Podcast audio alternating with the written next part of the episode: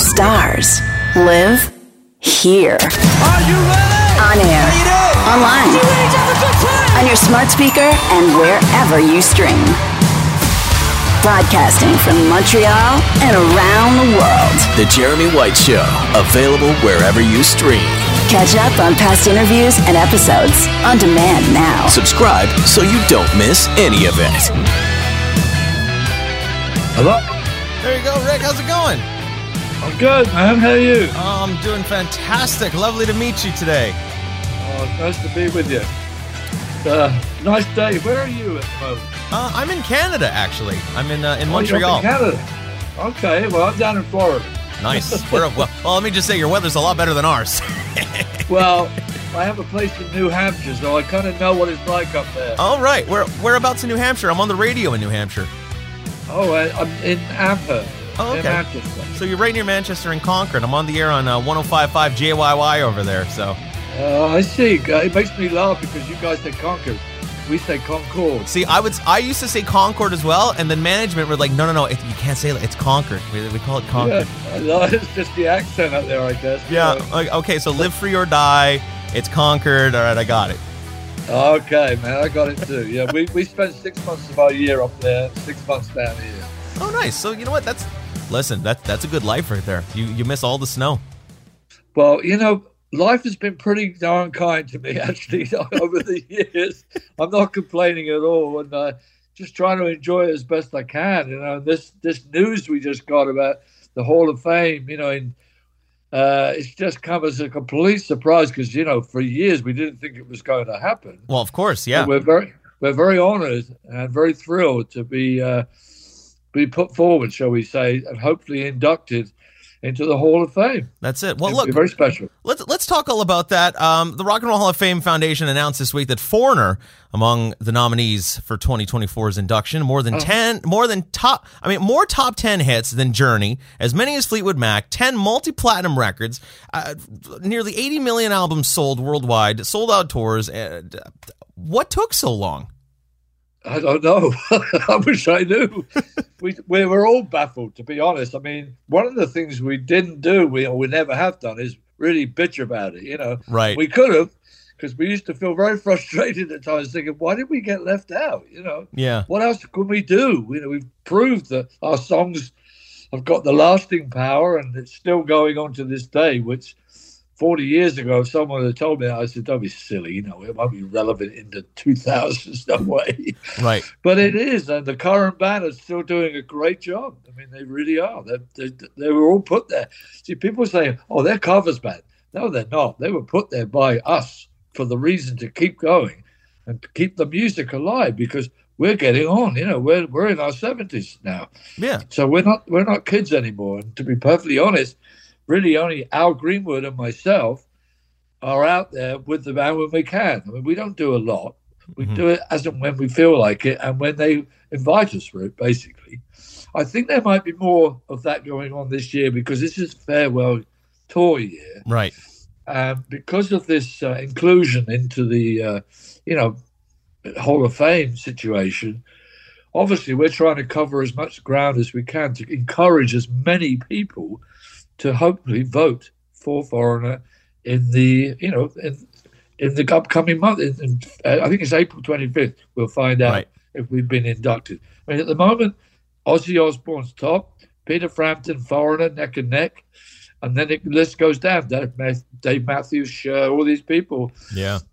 But uh, obviously, you know, it really does count if people will hope, hopefully vote, you know, vote.rockhall.com. That's it. Yeah, and it's funny, you know, a lot of the guys we talked to, it's like, you know, before Def Leppard was inducted, you know, uh, it's funny. Joe Elliott was like, "Yeah, of course I want to be in it," but then last, I, I forget who it was. Uh, I was like, "Oh, do you want to be in Rock and Roll Hall of Fame? Why haven't you been nominated?" And they're like, "Oh, who gives it? You know, you know, whatever. it's just, you know, a bunch of top. It's a some wank award or something like that." And I was like, Yeah, "Okay," I was well- like, "But as soon as you get nominated, I bet you you're gonna go." And they were like, "Oh, I damn right. I mean, damn right, I'll be there." is, We've all done it. We've all gone, oh, yes, no, that, no, no, that's not that big a deal. Well, it is a big deal, actually, Yeah, because obviously we want to be there recognized for the body of work that we've accomplished, you know, what we've done. yeah, and it's been a real well it's been a real pleasure to be part of foreigner anyway for me since I joined the band, and uh, I mean, we just didn't.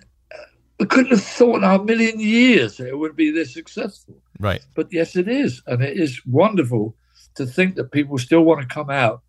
And a lot of the shows the guys are doing these days are sold out Yeah. already, which you know, again, still it's just amazing because whenever I do a show, I usually I do I like do want to know what love is, and I'll probably do hot blooded, and in between I'll, I'll talk to the audience, Right. and all- I always just say, look, we just thank you so much for staying with us and enjoying what we did because it means so much to us.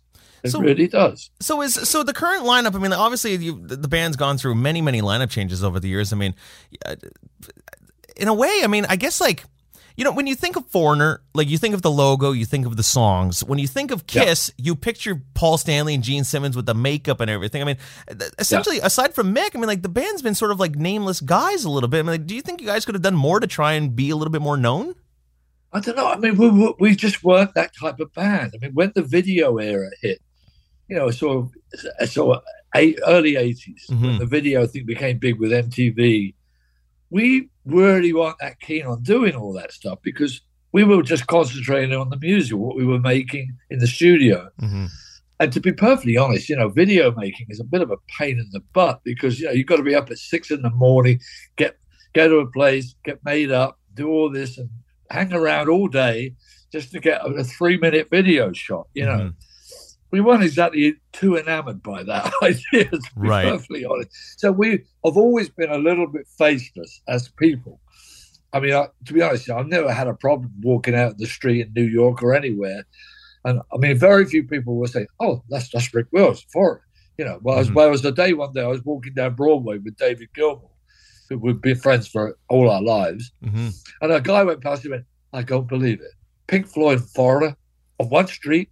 I can't believe it. He was over the moon, and we both looked at each other, David. and I went, "There you go, man. you know, some people know who we are, at least." Yeah, we, we call those the diehards. Oh yeah, yeah, yeah. But you know, thank God for them. But um, you know, at the same time, what we cared about more than anything was the music. And Right. Mick and Lou certainly came up with some great songs, which Dennis and I, and Al and Ian contributed to. Mhm. Over, you know, that was how we how it was worked. Well, But the initial ideas usually came from Mick Jones and Lou Gramm. Well, I was going to ask you Uh, about that. I mean, you know, I spoke to Luke not uh, Lou not too long ago, and you know, we were talking a little bit about how Mick Jones sort of took all the songwriting credits, and it really upset him. I mean, uh, we specifically talked about you know, like I want to know what love is, and you know, he talked about his contributions to many of the songs. I mean, like, was that your experience? I mean, is that true? Like, was Mick sort of like you know hoarded the songwriting credits? Well, I mean, in the case of "Want to Know What Love Is," that was Mick's song anyway. I mean, it really is. Mhm. And to be perfectly honest, at the time, Lou was getting a little bit. He was sort of saying, "It's too many ballads, Mick. It's too soft. It's all keyboard orientated. I want more guitar stuff. I want it to be guitar based and more rocky." You Mhm. know, and Mick was just going down that road at the time. I mean, he he wrote so many stuff, so much stuff on guitar that once he discovered what he could do on a keyboard, and you'll notice if you if you know the music, I mean, it's mostly in sharps and flats because he writes everything on the black notes on a keyboard. Mm. So everything like you know, like waiting for a girl using E flat. Same same with want to know what love is. It's Right. same. Uh, which you know, it's it's okay, but it's it, it, it, for me, I like playing in in the you know the actual real note, the E, where it's, it's, it's Yeah, it just standard tuning. sense. Yes, but that's just the way he writes, and that's the way he does it. I mean, you know, they've worked together in a very good way. Mick usually had the musical idea for the for the song, Mhm. whereas Lou often had the the lyric idea Okay. more so than Mick. And as far as I remember, and I think I'm right in saying, Mick had that whole thing in his head. I want to know what love is. You know, it's something he came up with.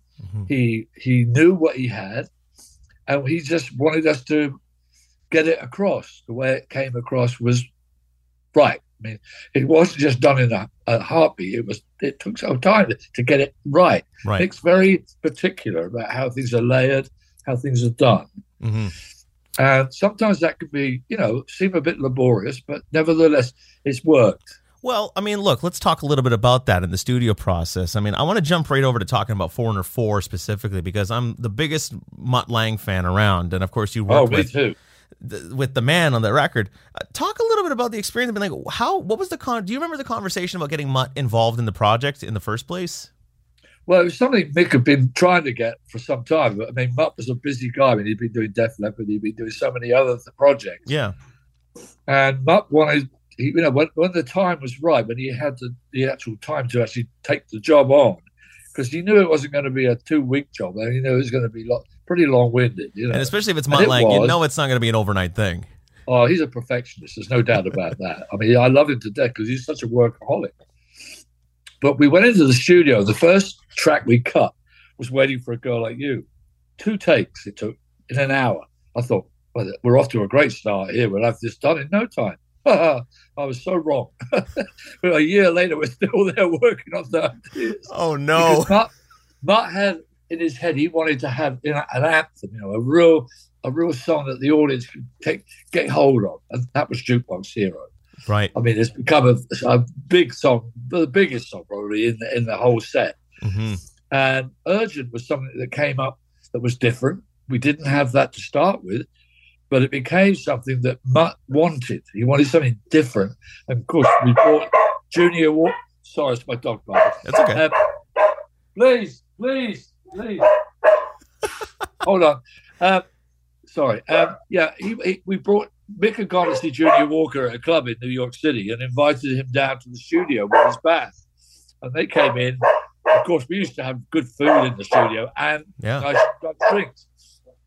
And uh, they, they just gorged themselves on it. And we convinced Junior that we wanted him to play the sax solo on this Mhm. record. I'm very sorry. My dog's being fed. Yeah, go, ch- go check him out. It's fine.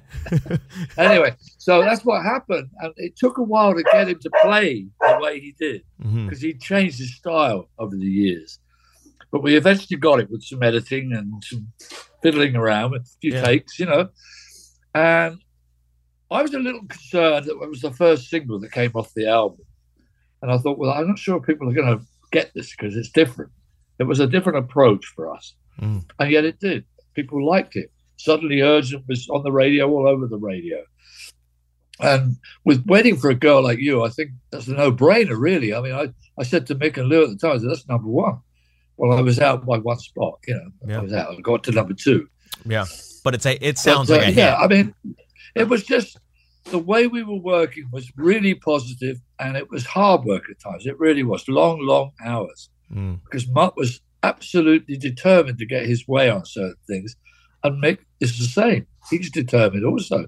So they used to clash a bit, you know. Yeah. They, they would have their moments where they wouldn't agree and then they would find a way around it and get to the right place. Right. So yeah, it was it was an interesting, but I never thought it would take that long. It was over a two million dollar album. Was there a lot of experimentation going on in the studio at the time? Because I know Mutt was a big fan of the technology, you know, drum samples and, you know, in Yeah, the mix. Yeah, there was. And more so on that album than anything we'd done before. I mean, Head Games was a straightforward rock band approach, really. Mhm. You know, the four of us go in, guitar, bass, drums, vocal, cut the track, and then we would add the keyboards and stuff later. You know, but with with four, we we that's why and Lou really de- decided to pare it down from six members to four, so that we could bring in people from outside of what we do for the experimentation point of view, Right. like you know Tom Dolby, people like that hmm and it worked. It worked very, very well because they brought a different approach to it because they didn't they didn't play in a rock band like we were. hmm They had they had a different uh, idea of how they recorded and did things, but we liked it. We thought it was very interesting, and it made a different sound for us, a different approach. Some of those intros, you know, like uh, uh, waiting for a girl like you and stuff. You know, that's Tom Dolby. You know, Yeah. that's, that's, that was his ideas. Even like the bass intro on like, you know, Jukebox Hero, that cool kind of keyboard sounding thing. Like, Yeah. Dum, dum. Yeah. Yeah. that, I mean, that was really down to that was Mutt and I working together very closely on that, and same with Urgent, because I'm not a slap bass player type, you know that, but that that. Yeah. So we did it together. Mutt played the high part, I played the low part. Wow. So, so Mutt. Lange is playing bass on that. Oh yeah, he, he plays he plays his part. I play mine, Wow. and that's we we worked it that way because it just it was. I can't do the, the slap thing that, that some bass players can. Mhm. I'm a I'm a straight fingers guy that you know plays it as it, as I feel it. Right. But that's how we work. We, we're very very work very closely knitting together, and, and Mark and Mark was involved in everything, everything vocally, backing vocals, everything. He just joined in with us completely. He was essentially, you know, like another member of the band. Oh, he was without a doubt. I mean, after a year, we we got to know each other very very well. What Mhm. You do. We spent a lot of time. You're working that intimately. It's almost like being in a relationship, I guess. Yeah, yeah, it really was. Do But it was a good relationship because, you know, we were so pleased that the album really got us back on top again after Head Games, which was somewhat disappointing in sales. Mm. Uh, I think had something to do with the album cover with the girl in the urinal and all that stuff that people didn't like. Mm. But I thought it was a good album. I like the songs on there. I really do. Do you remember uh, your bass rig when you were recording that record? Was it like a straight Yeah. DI or was it was it an amp mic? No, no, I always use Ampeg, Mm. Ampeg amps, the old SVTs, Right. And I, I always use DI as well. I don't do much in the control room that much. I like to be out in the studio with the drummer, with Dennis, Right.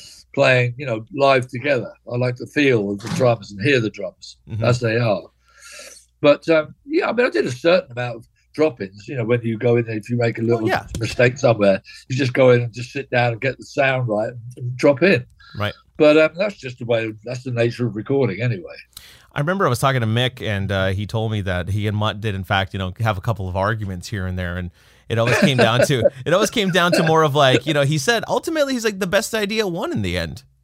Yeah, well, that's, that's exactly what happened. That's why I'm telling you exactly how I saw it. There were times where I thought, "Uh oh, this isn't going to work too well." but that's you know that's just life. It's different opinions and different ways of seeing things. Yeah. And Mick was as determined as Mutt was to get their way, and that's the nature of their characters, you know. Yeah. And it was never a dull moment, put it that way. And, I mean, look, you know, the first five albums were top five on Billboard, and that's you know, a lot of those were pre MTV. I mean, that's an incredible run. I don't think any Yeah. other band has really done that. I'm not sure if, if anybody else has done it, but we did. Yeah. And we were very proud of that fact. You know, we got there on, I think, basically good songs. That's what's lasted. I mean, you know, people say to me, what do you think it is about Foreigner that's, that's made it last? It's the songs. You can't really argue with that fact. But the band also were very good live. As a, as a, you know, when we were in our prime in the 80s into 90s, we were really good as a live band Right. because we knew damn well we had to be to compete with the other guys who, I mean, they were all on it. Yeah. You know, you can't you can't say Journey, Fleetwood Mac, and uh, Def Leppard a bit. I mean, they were really good also. So we knew we had to compete with the best. Did you feel competitive with those bands? Oh yeah, Mm. of course. We we we wanted to be known for what we were. hmm We were a good rock band. You know? Yeah. And the music did speak for itself. I mean, like I that's think so. The and it's funny you, you know you talk about some of the contemporaries. I mean, like, you know, like Journey and Boston, Def Leppard, you know those those Yeah. types of bands. It's like you know they're known for their ballads, but they're equally known for their rockers. But amazing musicians. Yes, absolutely. I mean, that's the whole name of the game. I mean, looking back when the Beatles came along in the early '60s, I would love me do as I.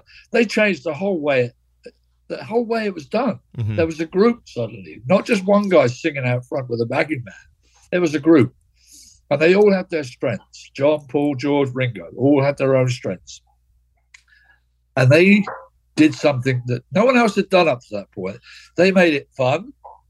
They made it really interesting because they were, they were prepared to really experiment in every way for each album they did and expand Yeah. and learn different ways of doing things and try all the different ideas out with whatever instruments they could get their hands on, basically, in orchestras and different effects. Yeah, they weren't afraid I- of I trying think things it really out. made a big effect on us. yeah. We Yeah, all, all wanted to be as good as the Beatles, but I mean, not many people can be. Let's be honest. Yeah, they're in a class of their own, I think. they sure are, rightly so. Talk a little bit about your friendship with David Gilmour. I mean, one of the greatest guitar players of all time, and I find underrated. You never see him in like the top ten lists of greatest guitarists. Uh, you, you've kind of surrounded Oh, yeah, yourself with. yeah, a- he has. He, he was voted actually the best guitarist recently uh, in a poll of solos. oh, solos. Oh, yeah, Numb. for Comfortably Numb, which is a great guitar. So Oh my goodness. David and I grew up together in Cambridge. Lived in the same area of Cambridge. Oh, he wow. was in a local band. I was in a local band. We were very competitive.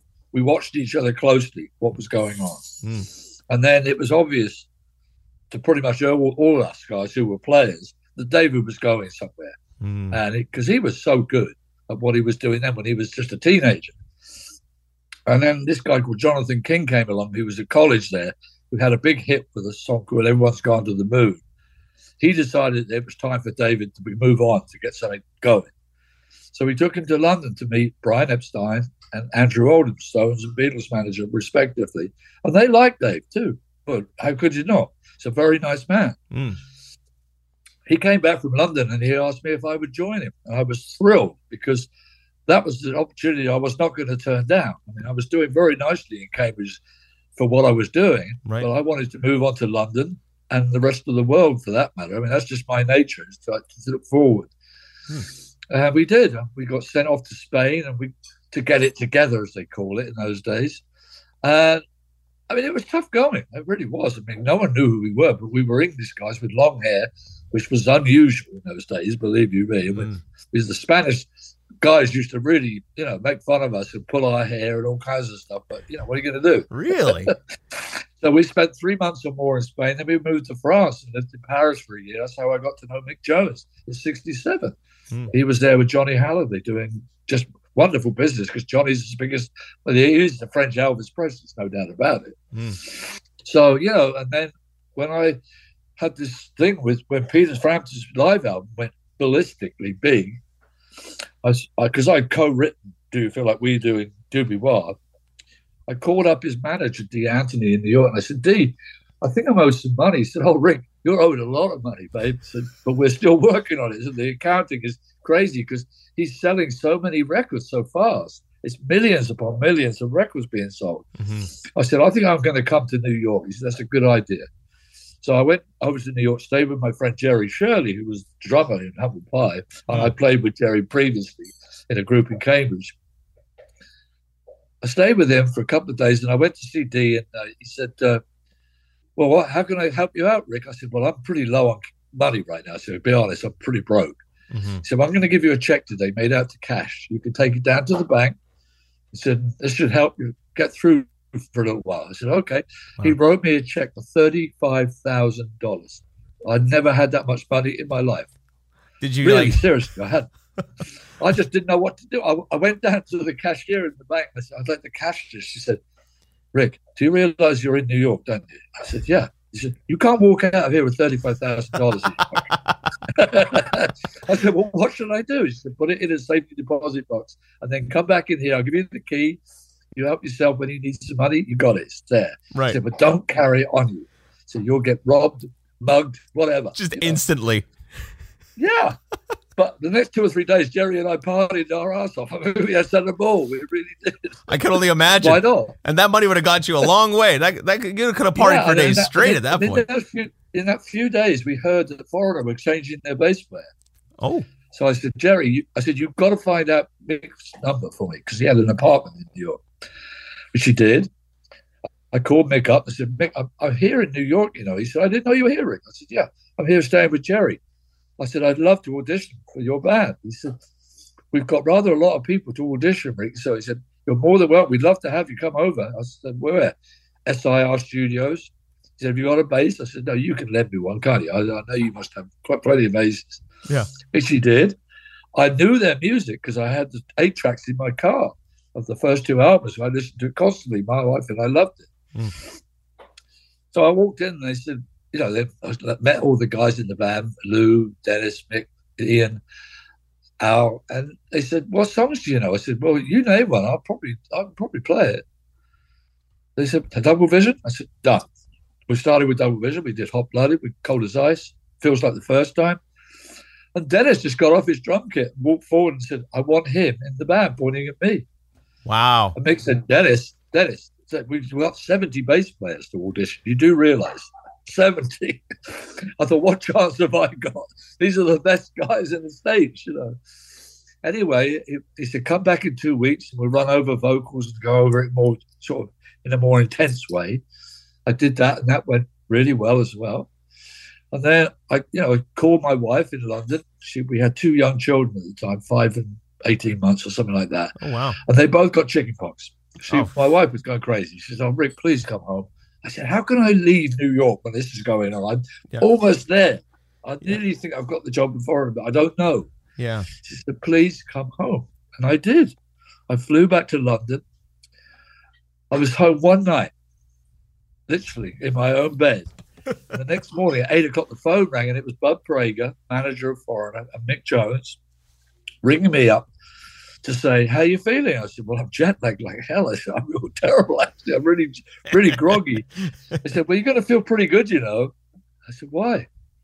He said, "You've just got the job with Foreigner." I was, "Oh my god!" Ah. Oh, there were my children and my wife on the bed with me. We were all so happy. You know, it was a big moment in my life to to realize suddenly I'd entered into the big time with Foreigner. I mean, it was just life changing, actually, to be Yeah. perfectly honest. It really was. And that's what I did. So I said, What I want me to do? He said, I want you to go to the airport, to Heathrow Airport in London, and there's the ticket of the British Airways Canada to come back to New York today. I said, Today? Oh, man. I said, Jesus. He said, You've got to do it because we, we've got to go into rehearsals for the new album right away. It's important. So I went there, and this lady behind the British Airways desk said, Mr. Wills, we're terribly sorry, but the Concorde is sold out today. I went, Concorde? I don't do Concorde. I sit in the back of the plane. You know, I'm always in economy. That's what I do. right. She said, Not today, you don't. She said, We have a first class seat on a 747 if you wouldn't mind doing that. I said, Oh, I'd really mind doing that, wouldn't I? Yeah. you know? You're like, oh really? Oh, you know what? I'll wait for the economy seat tomorrow. Yes, put me on. So I got on the plane, right? I'm sitting in my seat, and upstairs there's a lounge, which is a bar area where you can go and hang out and just be comfortable, you know. So I thought, well, I think it's time for a drink and a celebration here, you know. Oh yeah. I've got seven, eight hours on the plane to New York. I want to enjoy myself. I told all the crew why I was going, where I was going, and why I was doing it. Are you walking around saying like, "Hi, I'm the bass player for Foreigner"? Well, it wasn't so much that. I said, I think I'm going to be the bass player for Foreigner." you know. yeah. Well, anyway, I had a good few drinks. Don't you worry. When I got to New York, one of the road crew, a guy called Tro- Troby Laidlaw, picked me up, took me to rehearsal. I said, "Where we go?" He said, "We're going to rehearse, Rick. We were rehearsing today." I said, "Oh man!" I said, "I've had lost a drink." I said, "Go to a coffee shop straight away. Get some black coffee, please." And I got to straighten up. Now. I really got mm-hmm. to. So I don't want to mess this up at all. And that's what we did. And I got there, I just walked in the room, and I said, "There's your bass. There's your rig." Let's go. I said, well, what we do is Dirty White Boy, first song we played. Wow. Right into You know, it, huh? I know. It was incredible. You know, about two days later, we were in the studio in Atlantic Studios on Broadway recording the Head Games album. With, Wow. uh, yeah, it was just, I don't know. It was such a change in life for me. Um, you know, my wife, of course, had to stay back in London. Well, I, I had to work every day. I had one weekend off, and Dennis Elliott and his wife, Iona, they said, We'll show you around Westchester where we live, see if you can get a place to live for the family, you know. Yeah. So I literally took him up on it. We went up there.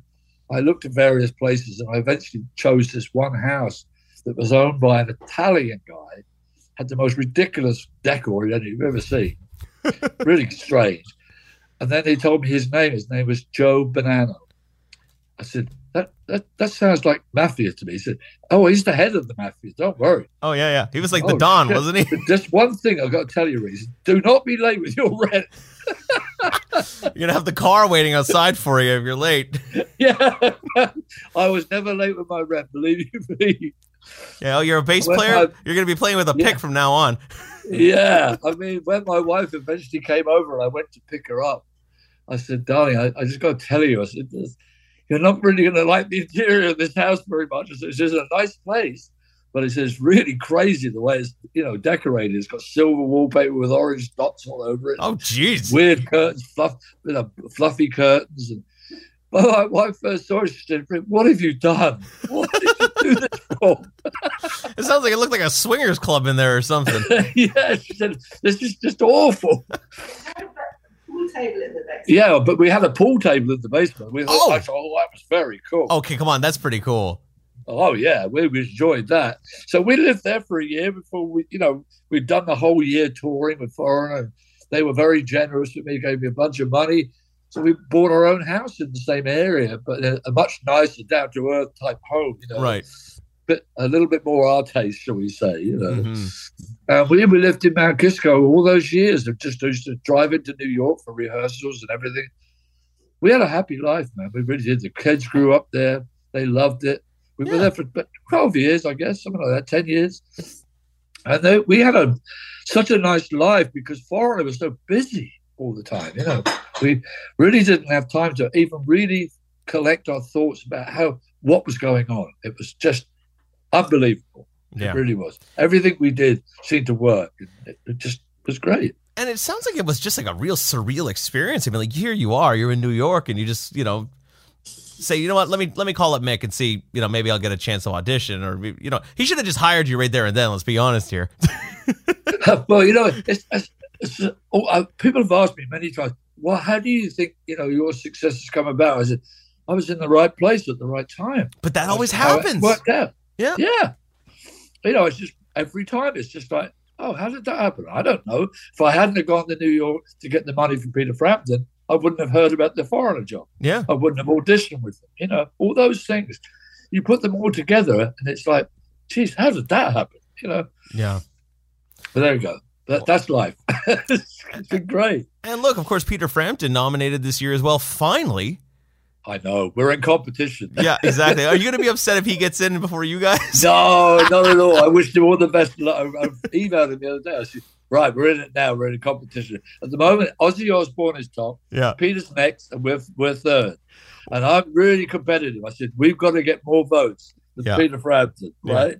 So I, I'm going to tell you, if you tell your fans and people who listen to you, your radio show, vote.rockhall.com, we would appreciate every vote we can get. We really would. Yeah, absolutely. And it's about damn Okay. time that uh, Foreigner gets in there and uh, get you all guys. So it's Thank the original you. lineup of, you know, that's been nominated. Uh, do you guys let, you know, uh, Jeff Pilson get up on stage and play with you guys if you guys get in? Or is it, or is it just the original boys that are going to get up there? No, no, no. When when we do shows now and then, we have their band and our band together, because you know Lou and Mick they need a bit of help. Be Mhm. honest, you know they've Yeah. they're getting older. They've had some health issues. There's been some things, but they. I mean, Mick, Mick has a bit of a memory problem these days because of his age, and you know you can't help that as you get older. I mean, we all forget things, but Of course. uh, Bruce Watson, who's the guitar player in the band, he's so good. I mean, he's the closest thing to Jones I've ever heard. Yeah. He's amazing. And now the new guy, Louis Carlos, who's on my side of the stage where I play bass, he's incredible too.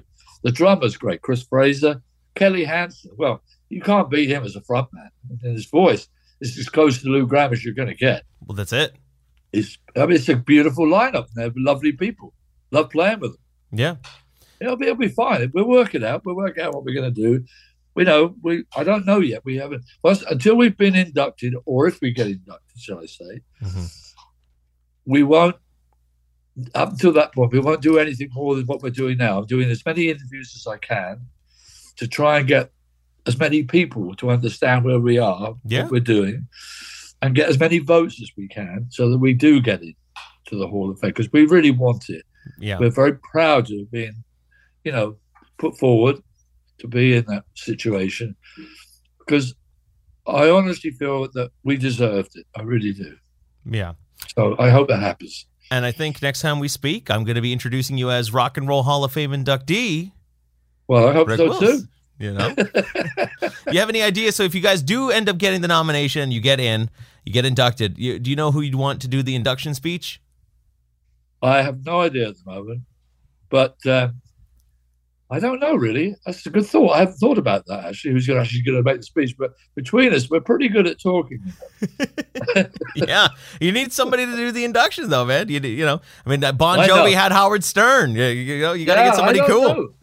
I mean, Mick, Mick knows everybody anyway. Yeah, you know, I'm sure if we ask any one of the friends we have in this business, they would do it for us. oh yeah, You know, even I don't know. I don't, I don't know who I would say we. I mean, personally, I'd love someone like Keith Richard to do it. You know, Yeah. it'd be- we're an honor to have Keith up to doing it.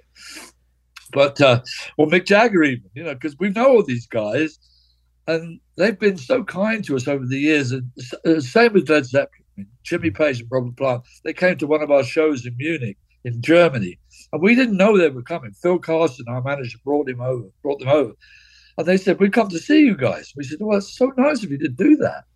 Wow. And we did our show. We came off before we did the encore, and they were there. They said, "Can we play with you?" I said, "Of course you can play with us. What do you want to do?" so we went up on stage, and we were all looking at each other. I said, "Let's do Lucille by Little Richard." I said, "Everybody knows that song, don't they?" And we all said, "Yeah, yeah, we know that." So I went to Mick, Lucille.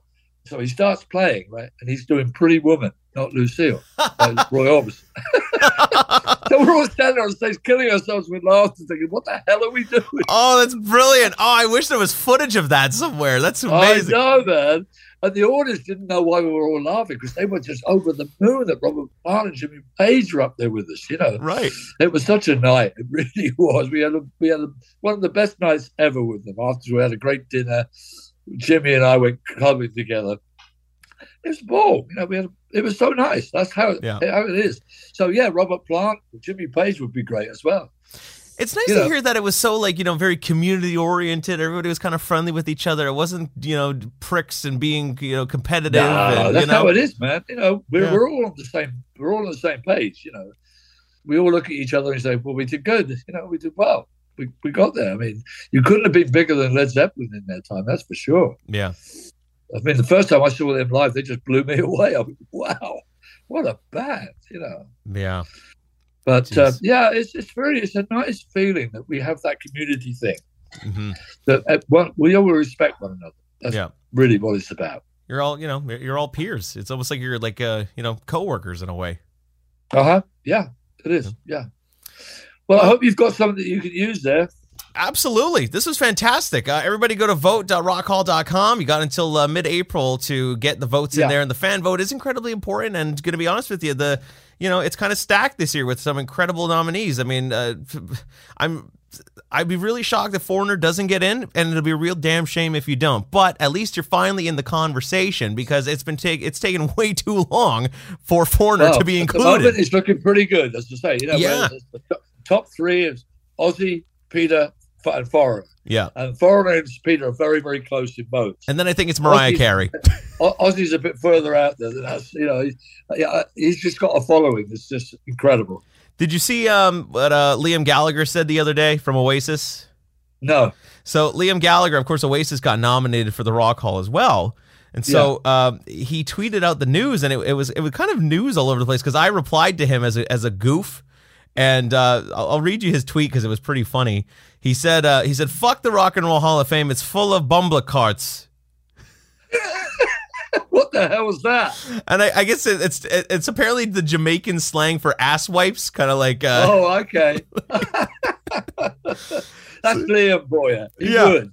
Yeah. And Yeah, I, I thought it was funny. outspoken. I mean, he puts his foot in his mouth a lot. He really does. Yeah. But so then my buddy Well, Mitch Lafon, Mitch Lafon wrote back to him. He said, Yeah, but if you get the nomination, I guarantee you go. And he's like, You reckon? And then I wrote back to him. I said, Listen, I'm sorry, mate, but Shania Twain needs to be in way before Oasis. And he wrote back to me. He's like, Yeah, I agree. And then Shania Twain got in and she replied as well. Yeah, I saw what Cher wrote the other day. She said, even if they I get nominated, I'm not doing it. I'm not going to take it. Oh, yeah, she's Right pissed there. about the Rock Hall. Yeah, she said they waited way, way too long to honor me. You know, so I mean that's how some people see it. Yeah. We could say the same, but we didn't. I mean, look at look at Dolly Parton. I mean, she was in the news, Yeah. fucking, you know. I mean, I mean, of all the people last year, I went Dolly Parton. What the hell is she doing in the Rock and Roll Hall of Fame? Well, she kind of had the same Country reaction. Hall of Fame. yeah, and then she made a rock album. Yeah, and she literally had like you know a so- like a half Beatles reunion on one of the songs, and like she- Yeah, she yeah, did it yeah, proper. Yeah. Yeah, Peter played on it too. I know. Mhm. You know, it was like, yeah, it's the way it is.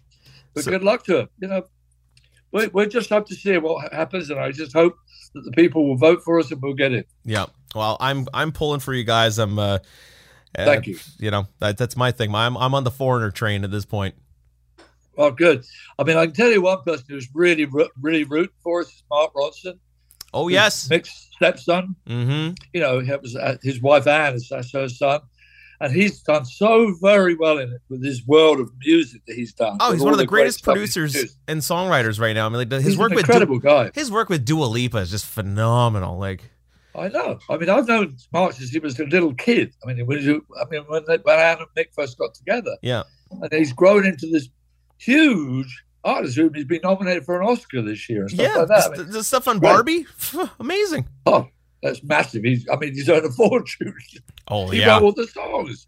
yeah. And he's worked with some amazing people. I mean, like if Foreigner was to get together and like you know do an, do another record just for old time's sake, I would see you guys working with somebody like Mark Ronson. Anything's possible. Anything's possible. That's for sure. You think so? Uh, I never say no. hmm Think Mick still got We'll some licks? see. Think Mick still got some riffs in him? Oh yeah, I think so. I, I don't think he would know how to live without that. You know. Yeah, that's it. Well, Yeah. uh, Rick, it was fantastic to talk to you. Great for meeting you. This is this was amazing. And next time we chat, it'll it'll be Rock and Roll Hall of Fame inductee Rick Wills. Thanks be so great. much. it's been my pleasure. Thank you so much indeed. Um, Have a good day. The Jeremy White Show. Get exclusive interviews and bonus content on demand now. Visit youtube.com slash Jeremy White Show.